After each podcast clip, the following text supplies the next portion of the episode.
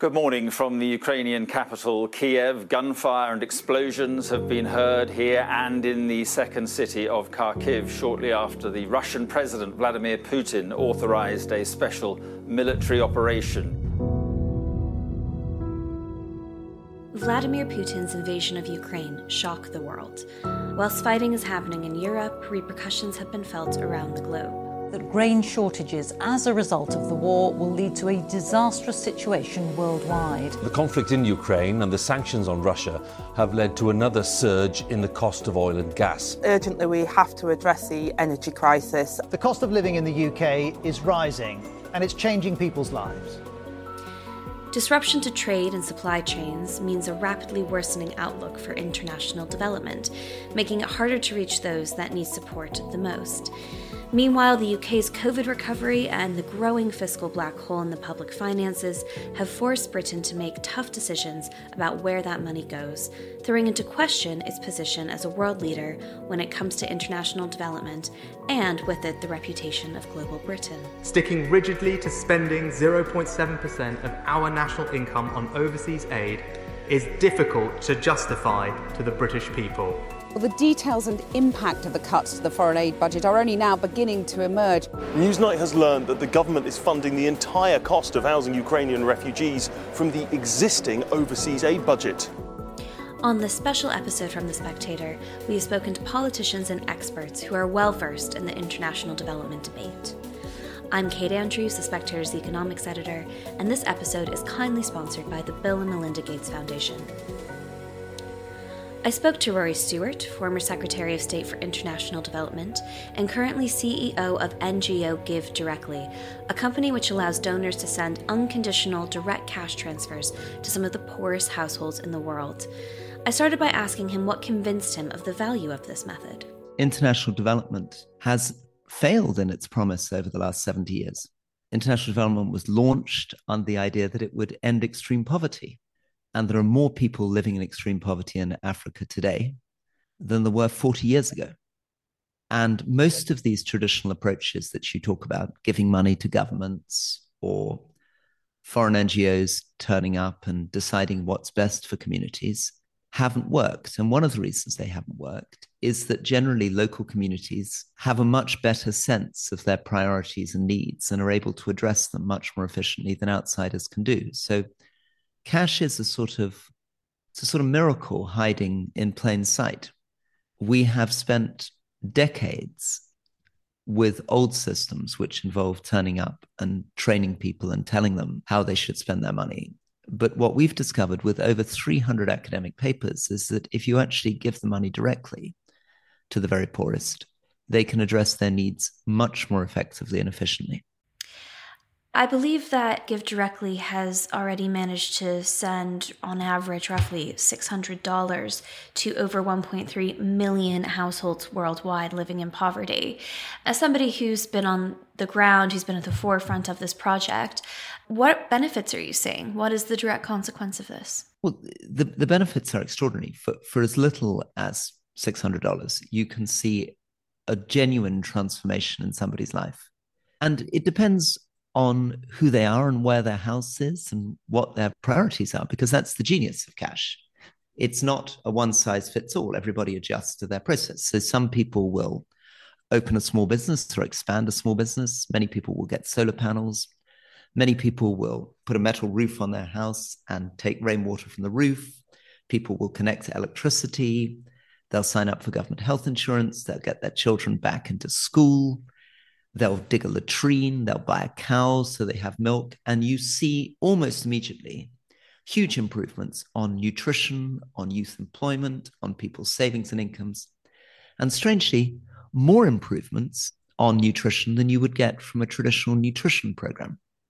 Because often what's holding people back is not their knowledge about what they should be eating or drinking, it's simply having the money to access the food or the milk. Mm, that's fascinating. Let me ask you, what experiences did you take into your CEO role from your time as International Development Secretary in the UK? I think obviously many experiences, but but one of them is a sense of realism about the limits of big government projects, about how difficult it is to try to decide from London what the best way to spend money might be in a remote community in Zambia.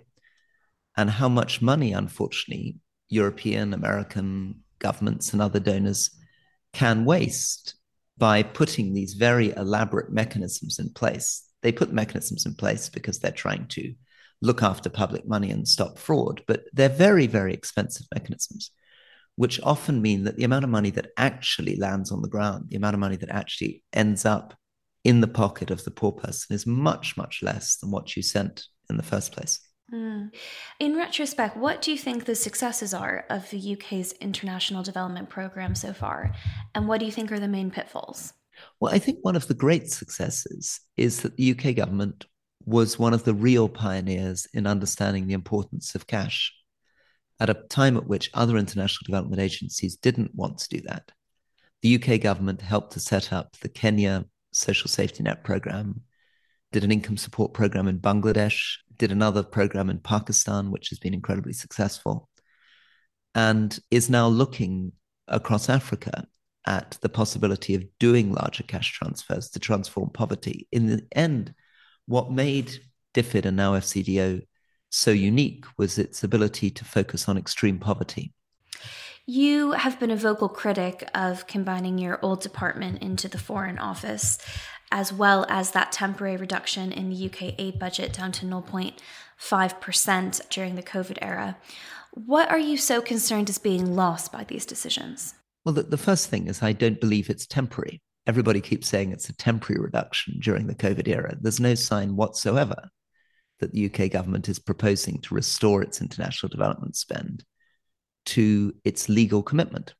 There's a, a law in Britain that we're supposed to be spending 0.7% of our GNI on international development. And that ties into a whole series of international promises we made from the world to try to do more to support the world's poorest people. And that's particularly important now because the world's poorest people are suffering incredibly badly, more extremely than people in Europe or the United States from the Russia Ukraine war, from rises in energy prices, from inflation, from climate change.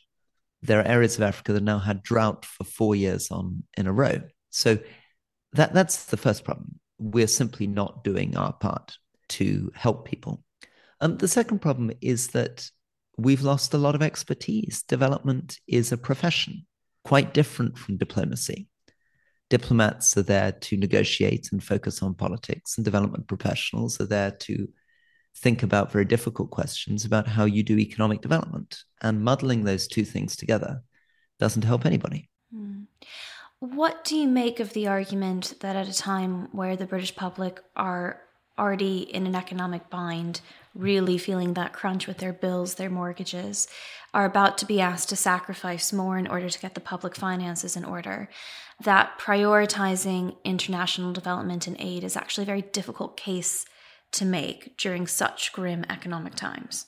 I suppose what I would say is that, of course, that's a serious point and it's something worth thinking about the whole world is going into a recession. The whole world is getting into a very difficult economic situation. But the people who are suffering most, sadly, are going to be the very poorest in the world. And all the things that we're feeling in Britain are felt 200, 300 times worse amongst the extreme poor in Africa. If we don't find a way of providing support for those people over the next 20 years, the number of people in extreme poverty will increase dramatically and the world will experience that, experience it through migration, experiencing it through security problems, experiencing it through a drag on economic growth because you're removing hundreds of millions of potentially active people who could be working in the global economy. So, international development is a long term obligation. It's not something that we can just drop year on year, depending on whether our economy happens to be growing as fast as we want it to be growing in a particular year. There are discussions in the UK about whether or not up to half of the international aid budget should go towards supporting refugees who are coming to the UK shores. That would more or less account to domestic spending, but arguably on those who are coming here who are not UK natives, many of whom are in desperate need of urgent support. What do you make of that argument? Well, it's not international development. I mean, it, it may be a, a, a morally good thing to do. There are many morally good things to do. Looking after people in our own country, whether they're born in Britain or they've come from other countries, is a good thing to do. But if we start taking what is already a very reduced aid budget, our aid budget is already two thirds of the size of what it was when I was running the department. And of that, a large amount has been put into Ukraine. And then we take another half away to look after people coming to the United Kingdom. The UK basically will not feature in the world anymore. Already, we're in a very embarrassing situation. Already, our African missions have almost no role to play because they don't have resources we're losing international influence very, very quickly. Britain cannot pretend to be a permanent member of the Security Council or talk about global Britain if the truth is that we have no money to provide any assistance or support or do anything internationally. Well, I, I have a suspicion I know how you're going to answer this last question, Rory, but let me put it to you anyway. At its very best, what would UK international development look like on the global scale? So it should return to where we were only three years ago. We were the leading international development player in the world in terms of thought leadership. We had a very significant budget. We had some very talented staff. We were shaping the conversation in many of the countries in the world. We were defining the way that international development was done. There's no reason why Britain can't return to that. It's taken three years to destroy and damage that through some very bad short term decision making, but that's reversible. And I think if we got back to where we could be, I would see Britain leading the movement to focus on extreme poverty, and in particular, helping to lead the movement to make cash transfers to the extreme poor central to the way that we eliminate poverty.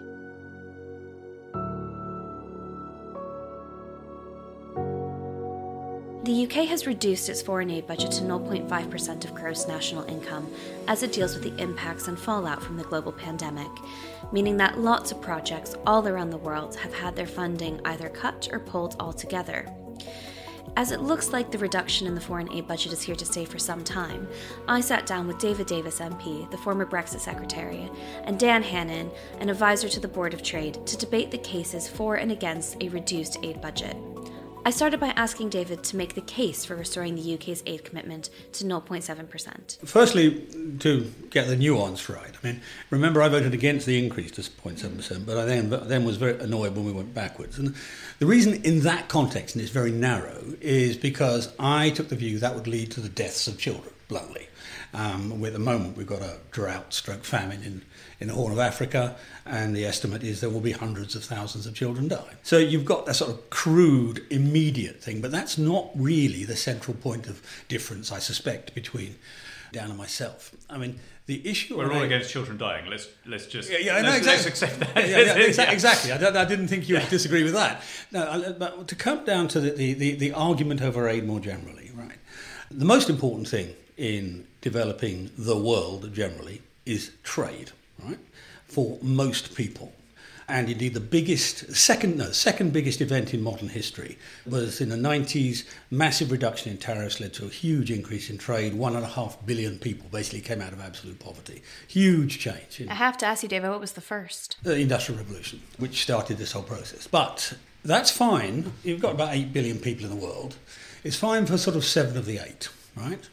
But the Amartya Sen half of this argument is that that other billion at the bottom, the bottom billion as it's referred to by Paul Collier, are unable to make use of this for a variety of reasons. The most obvious one being, you know, they live on, well, it's sometimes said a dollar a day, but less than five dollars a day. What does that mean? That means you, you know, you're, you're in a circumstance where you've probably got to walk a few miles to get your clean water, where your children die with high frequency, so you have to have big families, so you have trouble keeping them. You haven't got any assets. Free trade is about the enhanced capitalism reinforcing success, reinvesting surpluses. If there are no surpluses, if you are literally on the breadline all the time, if your main aim is to keep your children alive, if you can't even afford a bicycle without saving for 10 years or more, then your ability to make benefit out of trade is non existent. I remember once going to Sumatra. Uh, the Indonesian government had a real population problem, giving out land to families so they could support themselves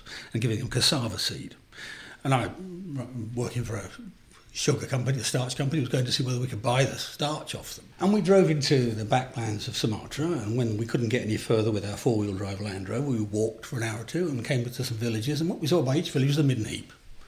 And the midden heap was a heap of rotting cassava because they couldn't get it to market. You know?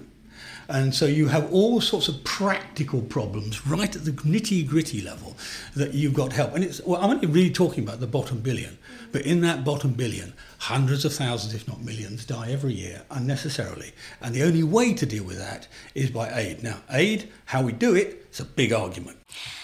Dan, David makes a strong case there for UK foreign aid and money topping up these much poorer countries and these much poorer people. What's the case against? Well, so first of all, he's absolutely right. David is absolutely right that trade has been the magic wand. I think, you know, a lot of us still have this idea of Africa that was formed you know, from aid appeals and, and news stories about civil wars, the, the, the image that will often come into your mind when you think of Africa is kind of, you know, children with swollen bellies and flies crawling around their lips or, or panga wielding teenage soldiers.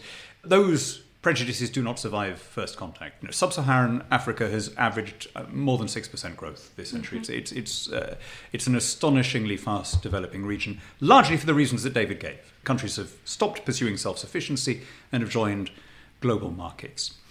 Where are those bottom billion? Is it just that they live far away from roads or whatever? Well, actually, in most cases, the, the reason that they're in the bottom billion is because they have a terrible government.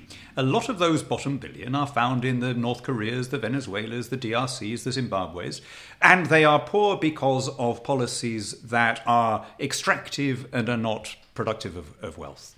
And so the question that, that we face is how do we best address that? We must make sure that we, you know we first do no harm. We don't want to exacerbate the problem, and exacerbating the problem can take the form of it's like a version of the resources curse. You know, the the, the founder of OPEC, uh, the Venezuelan energy minister, came out with it. He wrote a book called "The Devil's Excrement," El Excremento del Diablo, and he explained how if you have an unearned resource, you vitiate and destroy democratic politics because everyone just it becomes a scramble to get your hands mm-hmm. on that resource. Aid can be like that if badly done, especially if it's done by governments. And so I would say that with, with a particular exception of disaster relief, because it's very difficult to marshal enough resources quickly enough, uh, and where I think governments do have a role, in general, I would much rather see aid done by foundations, charities, and individuals. And when I've seen the impact of it on the ground, it's almost always better done than when it's carried out by governments. Hmm.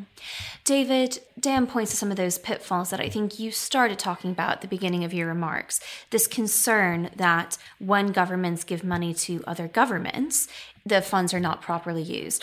Has the UK government done enough to make sure that its aid budget doesn't fall into that trap? Oh, probably not. I mean, the one of the things that worried me most about the cut back from 7.7 to 0.5 was that there were a large number of multinational programs. Now, I'm not a fan of multinational programs, and we were committed to them. So that they had to stay, and so all the direct elements, handed, not direct in terms of the government handing direct, but handing out to NGOs typically and, and, and, and charities and so on uh, who, who do on the ground. That was the bit that got hurt and that's why I said it would lead to the deaths of children. You know, uh, is that not an issue though? Just to challenge that slightly, is that not an issue of the wrong things being cut rather than the reduction in the aid budget well, yeah, overall? that's also true, and and, you, and there's been a uh, there's been a scandal about a lot of the aid money is now going to support Albanian illegal migrants, you know, because that's the way the treasury. a lot of it goes on lobbying. I mean, one of the things that, that I just find extraordinary is how many of the organisations that people give money to, thinking that they are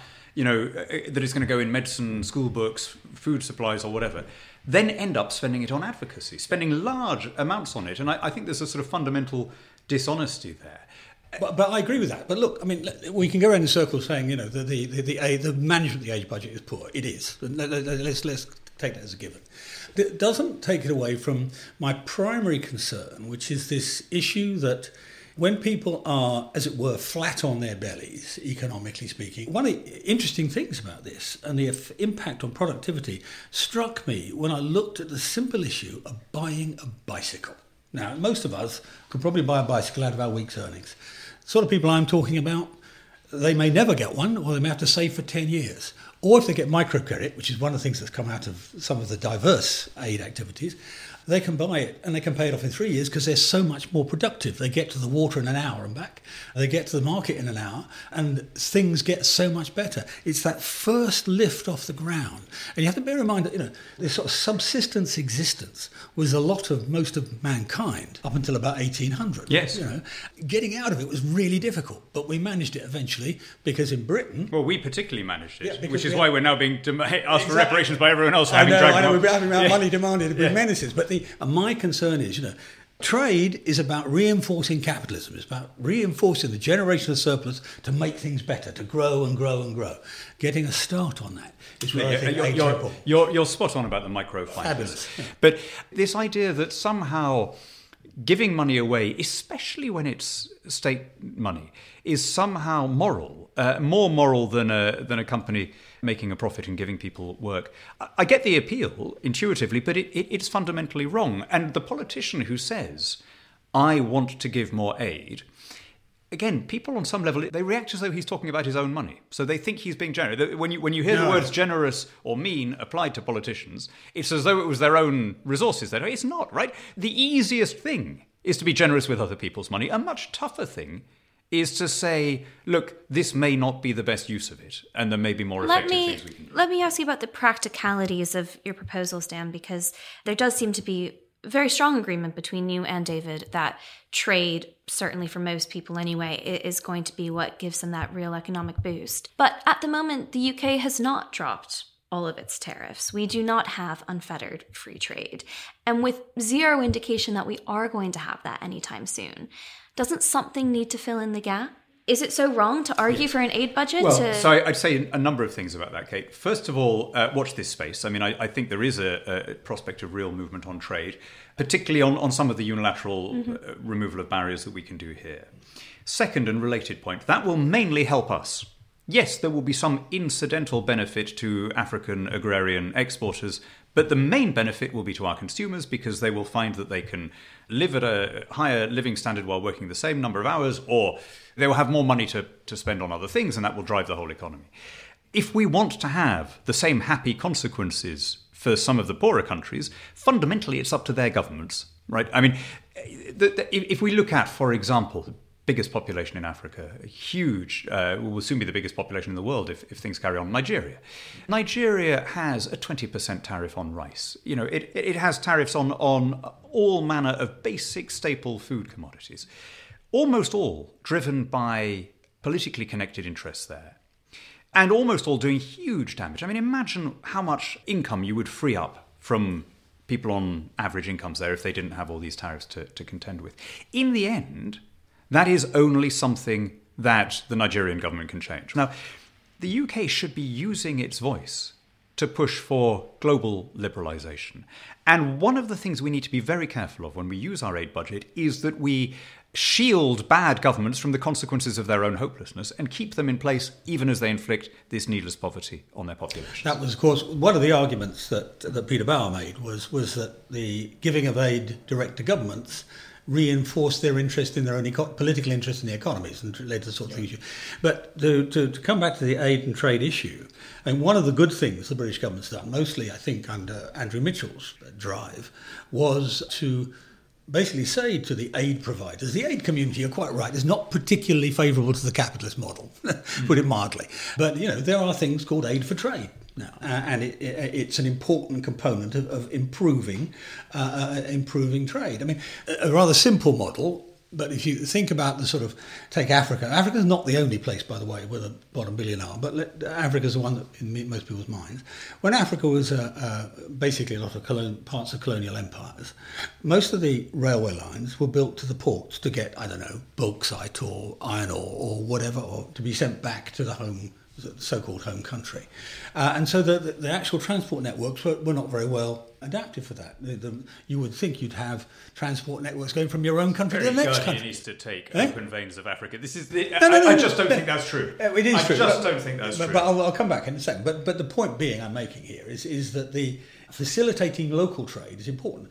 Dan's absolutely right. We must not facilitate or support that sort of bad behaviour by local governments. If we believe in open trade, we should be encouraging African countries, Asian countries to do the same.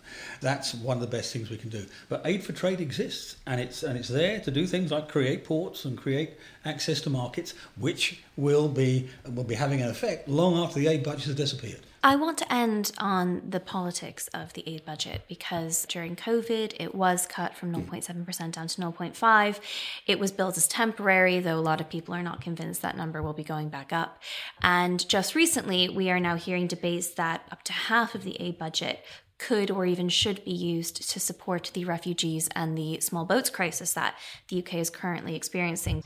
But more broadly speaking, these are very difficult economic times, and Brits are about to be asked to hand over more of their money to the state.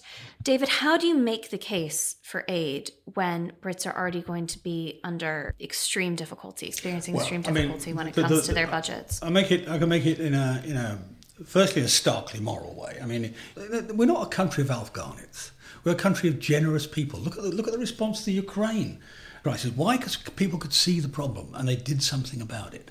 So I think if you made the argument properly, then you would get more traction with it. But there's another, uh, you might almost say it's a cynical argument, is this. Africa's a huge continent. It literally is much bigger than you think looking at the map and it will be a great power in the land. And we want to maintain our relationships and we want to be part of the people that build it. And even as a simple self interest for our grandchildren, we want to be there.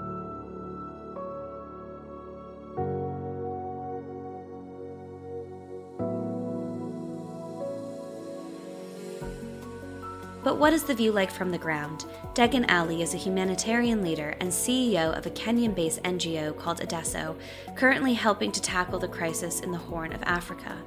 With many European countries reconsidering their aid budget, I started by asking her whether she had noticed any impacts of the cuts. That's a really good question because most local organizations on the ground don't even really get access to much of this funding that comes from UK aid or formerly DFID. So honestly, for local organizations, the level of income or funding that comes in as a result of different decisions bilaterals are making is almost negligible in terms of how it's noticed on the ground by local organizations because we're continuously resource poor. So I don't think it's been very noticeable, honestly. Mm. I know that you have strong feelings about where the majority of aid money is directed. Can you talk me through why you think that it's so important that more of the aid budgets go to local organizations and smaller organizations? there's many reasons one is simple value for money every time you do layers of intermediation efficiency is significantly reduced because every layer of intermediation is taking money off the top to run their operations and to staff their programs and headquarters. So the UN takes a cut, the INGOs who they give money to then takes a cut. That, that's a one major argument if people are really concerned about cost effectiveness. And then the second, I think, is, a, is an ethical argument in terms of is this the right thing to do? Where we talk about empowering people and communities and we talk about impact but the reality is is that the aid funding that has been traditionally given on the ground to communities in the past 60 70 years or whatever post-colonialism hasn't had that much impact honestly because of the layers of intermediations because these ingos and un agencies are not close to the communities they don't understand the context they program in a way that's very top down and so we are losing huge opportunities for having significant impact because of the way the aid system currently operates.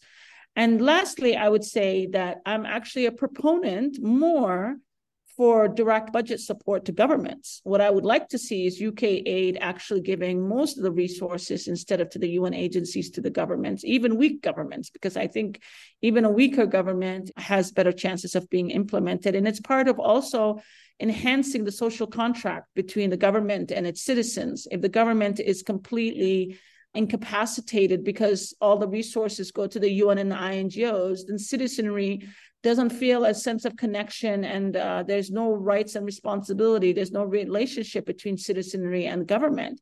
So we have to be empowering governments by giving them the resources directly because in the end they're the duty bearers. We are not expecting next time there's a flood or a major crisis in the UK for NGOs from Ghana or South Africa or India to come and save British citizens. We're expecting the government of the UK to take care of its citizens. Why isn't that level of expectation and and respect also given to global South countries? That's a really interesting point. Most of the people that I've spoken to so far reject the idea of giving aid directly to governments because they're concerned about corruption and examples in the past where that money has not filtered through to the people who need it most, that it's stayed in, in the top ranks of government and, and arguably the, the best off in that society. Can you talk me through a little bit more why perhaps you're less concerned about that, or why perhaps even with concerns of corruption, you still think it's the better option? I'm not naive to assume that there's no concerns. I know that there is concerns, but I also have seen that, sorry to say, exorbitant amounts of corruption in the aid system. Some of it is legitimized. As I said, the, the cost, the astronomical cost and salaries that are paid to UN staff members the astronomical costs that are paid for their vehicles and their operational cost, I think that's a legitimized form of corruption. I don't think that somebody who's working in Somalia should be earning $20,000 a month, but that's somehow accepted because it's a UN staffer. Then there's actually, you know, non-legitimized corruption that occurs by the aid organizations um, that is covered up purposefully, oftentimes by governments. They're the funder governments. They know what's going on on the ground. And then there's just misprogramming when you are programming in things that are not really relevant for the people and the communities that don't have like long lasting impact. I'll give you a very good example. We're talking here now about another potential famine in Somalia. 2011 to now, we've had all these years to develop resiliency and to support the farmers and to put people back into the farming communities that were dis- displaced in the last famine. We've had so many opportunities to engage in long term programming that is impactful. But that's not the desire of the aid system. They continue to fund these misplaced, misdiagnosed, and almost like intentionally irresponsible kind of projects that are but just because they're the UN, just because they're INGOs that they trust. There's heavy emphasis on trust and this trust oftentimes leads to resources going into terrible programs. So we have to only ask ourselves, you know, what impact have we had in that 10 years, 11 years since the last famine? Almost negligible to prevent another famine. But the aid system is partially responsible for that. And they haven't built uh, strong government systems. They haven't built uh, strong civil society to hold the governments accountable. They haven't really built strong community systems so that the community goes back to where they're supposed to go back to, and then they start farming and they become more resilient. I would rather place my bet on supporting governments and doing something different than continuing the status quo. Is there anything that you think Western countries and these big international aid organizations are getting right? Perhaps maybe around crisis aid and humanitarian aid when there's a natural disaster, or any other area where you think that they actually are on the right no. track? Honestly, there is nothing I can say that is at least my personal experience. There's nothing I can point to that I can say, I'm really proud of the aid system, what they've done in Somalia that I can tangibly point my fingers at. Degan, my last question to you then is what is your ideal model for foreign aid? Britain at the moment is trying to champion the title of global Britain. It wants to be more outward looking. What advice would you give to the UK when it comes to its international aid and development? I would say that one of the things that has to be done is if Britain is truly, really wants to take responsibility and onus in having developed these global governance systems, we need to revamp the IMF and the World Bank. And Britain could be the first country to say, I'm not going to have veto power. It's going to be one country, one vote in the UN system. The West constantly pushes down the throat of the global South poor governance, corruption, and blah, blah, blah. But sometimes the most corrupt systems are, are perpetuated by the West. When you have only five countries that have veto power in a system, how is that not totally undemocratic and quite authoritarian. So, if Britain wants to be brave and courageous and do things that are aspirational, it could lead in the removing of the veto power system within the UN. Then maybe we could finally resolve intractable humanitarian crises that have been ongoing forever, like Syria or Yemen or now Ukraine, so that Ukraine doesn't become another Yemen and take another 10 years or whatever to resolve itself or never get resolved. I'm joined now by Zulfiqar Bhutta, who is the co director at the Center for Global Child Health in Toronto and has worked closely with governments and foundations on numerous projects. He believes that many of these projects have made huge strides in fighting disease and poverty. I start by asking him about Degan Ali's criticisms of foreign aid. I think, if appropriately targeted, particularly for low and middle income countries, this is one lifeline that can help countries enormously overcome some of the funding gaps and the ground realities of what they have with limited resources. I mean, you must recognize uh, that currently we have a confluence of global crises like has never been seen before. We had COVID that was followed by a massive cost of living increase for a variety of reasons. We had conflict, the Ukraine crisis, and then on top of that, climate change. Take Pakistan as an example, my country. Pakistan emerged from COVID 19, certainly had economic crises that were reflective of what happened to the rest of the world. Then, with the conflict in Ukraine, the entire food supply chain got disrupted. And then, on top of that, we had the climate change crisis with unprecedented floods that affected a third of the population.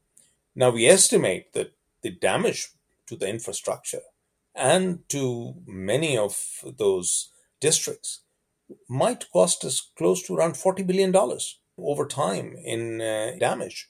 Now, there is just no way in a country that's been trying very hard over the last year or two to principally repay some of its loans and as seeking IMF assistance that Pakistan could do it alone without assistance. So the role of foreign aid, both for emergency circumstances and also for supporting and encouraging countries to invest in areas where they can improve their human development and capital, I think is critical. But it needs to be monitored, it needs to be targeted, it needs to be spent smartly and efficiently. I know you've worked closely with UK Aid and the Bill and Melinda Gates Foundation on a number of projects. Can you talk me through what you think the mechanics are that make up a successful project versus the mechanics that lead to a failed project? That's fantastic question. And it's a very important question, of course, because uh, more often than not, development agencies and particularly bilaterals uh, will come into the countries with their own agenda, with their own perception of what needs to be done. But in, in the case of UK aid, at least my own experience in Pakistan has been very positive. And I'll give you two very specific examples. When the time came for us to review our national nutrition situation, particularly the status of undernutrition for women and children. It wasn't that UK Aid or or uh, local officers came to us with with that question. They were open to our own suggestions in terms of assistance being targeted towards appropriate data collection, appropriate information gathering, modeling, making the case for strategies and interventions. And I thought that that was a remarkable example of partnership and also joint planning in terms of how that assistance could be used. So, the National Nutrition Survey that was done in Pakistan in 2018, just before the pandemic, is the largest survey of that nature in any developing country. And it was not only important in terms of highlighting some of the drivers and determinants of undernutrition, but also underscoring the solutions that we needed to put in place. And notwithstanding COVID, for four years on, that survey, which could not have been done without UK AID's assistance, uh, was designed by national academic and thought leaders in partnership with UKAID staff, but was also instrumental in terms of leading to the planning of the nutrition intervention indigenously. Mm. We had Rory Stewart on this podcast earlier. He was arguing that aid money is best spent as a unconditional cash transfer rather than within a project. And Degan Ali uh, also took issue with a perceived lack of respect that is afforded to local government, sometimes even government at the top level.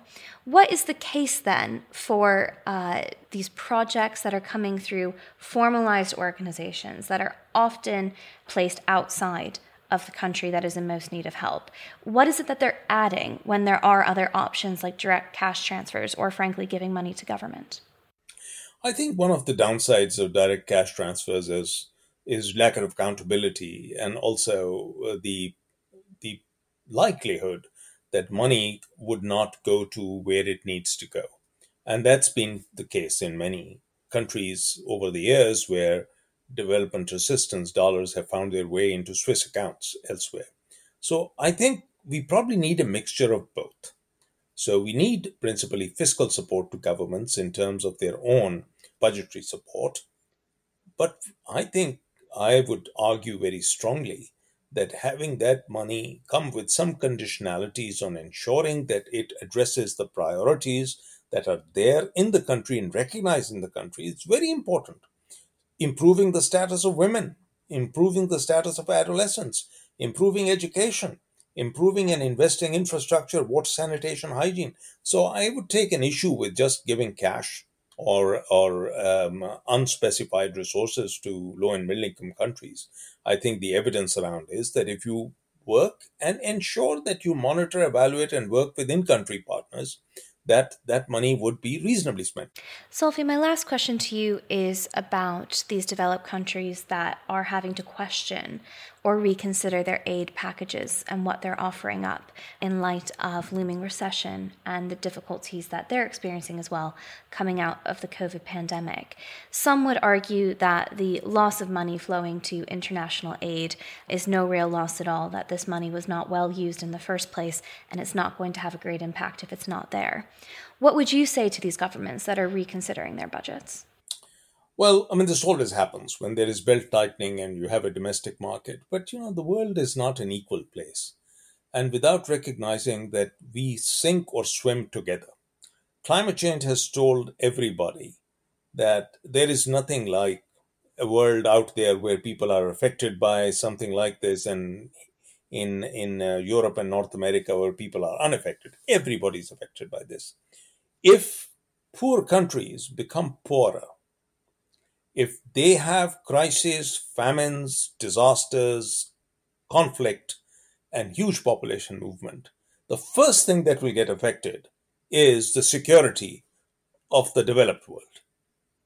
If you really want the world, the entire ship to lift up, you've got to ensure that the entire world goes up the development ladder, and which is what happened during the Millennium Development Goal period. We saw unprecedented progress. We saw a reduction in poverty at a scale that we had never seen before.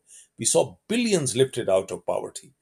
And it was only possible to do that, both in terms of economic gains and in terms of reduction in child mortality, because the world got together around an objective. The Millennium Development Goal 4 and 5 for reducing child and maternal mortality was critical in terms of reaching some of those targets for countries. I can argue and say that had development assistance not been in place, the world would not have reached that target. Now, we ended up now with a situation that many countries were lifted from low income settings to low and middle income characterization. And, and that was possible through that partnership. Now, finally, I think even though there is belt tightening everywhere in the world, it is fundamentally important in a globalized world that we also look at how we are able to assist others who need assistance today. And while there can be belt tightening and some reduction in development assistance, this is what I meant by smart programming. This is what I meant by ensuring that whatever assistance goes to countries is spent properly. Now, I can also argue that this is also a time for all of these so called IMF um, uh, conditionalities and structural adjustments to also focus on protecting the health, well being, education, and other development programs that otherwise would be cut because every country will then try and meet its bottom line. And lastly, I think this is also time for globally everywhere for people to reduce their defense expenditure, which I typically call offense expenditure in many low and middle income countries because it's, it's expenditure at the cost of human development. The UK has always prided itself in being a world leader when it comes to international development, but it's clear that there's a debate to be had about what this looks like in the future. Now more than ever, the UK needs to shape its place in the world. With the war in Ukraine and the cost of living crisis having thrown many things into sharp relief, this could be the perfect opportunity to reconsider how the UK delivers international development and make sure that it's providing targeted relief to those who are in the most need. Thanks to all my guests Rory Stewart, David Davis, Dan Hannan, Degan Ali, and Dr. Bhutta. I'm Kate Andrews, and thanks again to the Bill and Melinda Gates Foundation for kindly sponsoring this episode.